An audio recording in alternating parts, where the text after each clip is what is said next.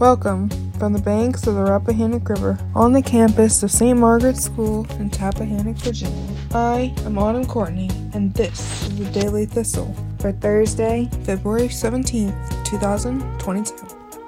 I'm in the room, it's a typical Tuesday night. I'm listening to the kind of music she doesn't like, and she'll never know your story like I do.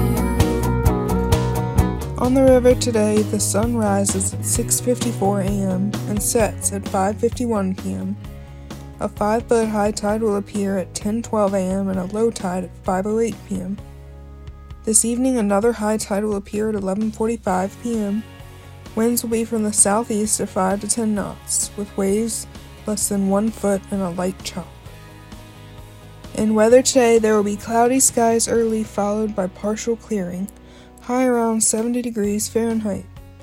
We spoke with Ms. Hicks, who directs our International Program Coordinator. We asked her to speak about our Chilean exchange program. Ms. Hicks? We have 7 girls from Chile, and they are here on a cultural visit because they only stay for one trimester. Usually they come in fall, but we missed a whole year of them last year, so they're coming in not only fall of 2022, but also they came this year in January 2022, so we get 2 groups of them. And when we do these kinds of visits, they send kids to us, and then we send kids to them. But we send our kids in our summer, which is the beginning of their school year. So for them right now, they are in summertime, and we are still in the middle of our school year. So you know, the opposite. Right. But you know, when they come here, we try to take them on day trips that they do in school. When our kids go to Chile, they stay with the host family. They do a lot of day trips and do a little bit less school.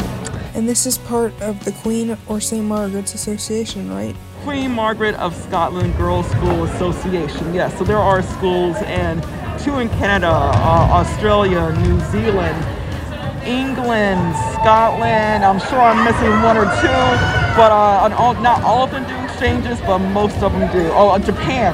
Japan, we just started with Japan. As a matter of fact, when the pandemic hit, we had already sent 2 kids to Japan, and then 2 Japanese kids were supposed to be coming, but they never came because of the pandemic. And we tried again this year, they still couldn't come. We're going to try again next year. Thank you, Ms. Hicks. Thank you so much.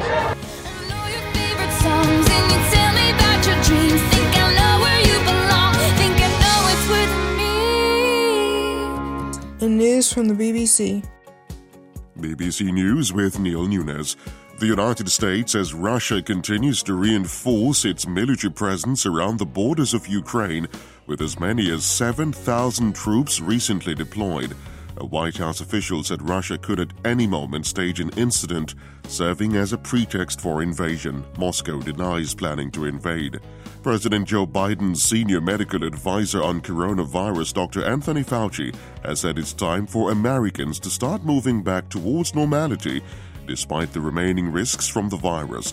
In an interview with Reuters news agency, Dr. Fauci said there was no perfect solution to balancing the need to protect citizens from infections and growing fatigue with the pandemic. Police in the Canadian capital, Ottawa, are issuing leaflets to truck drivers blockading the city centre, warning them to leave the area now or face arrest as protests against COVID restrictions drag on. Hundreds of trucks remain parked in the city centre in protests which have brought it to a standstill. BBC News.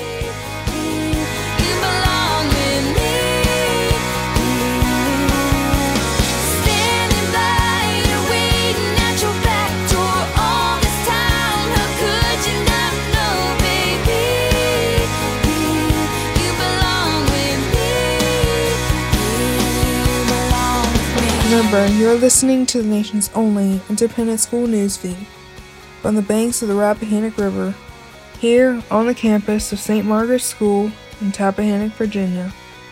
I am Autumn Courtney, and this was your Daily Thistle.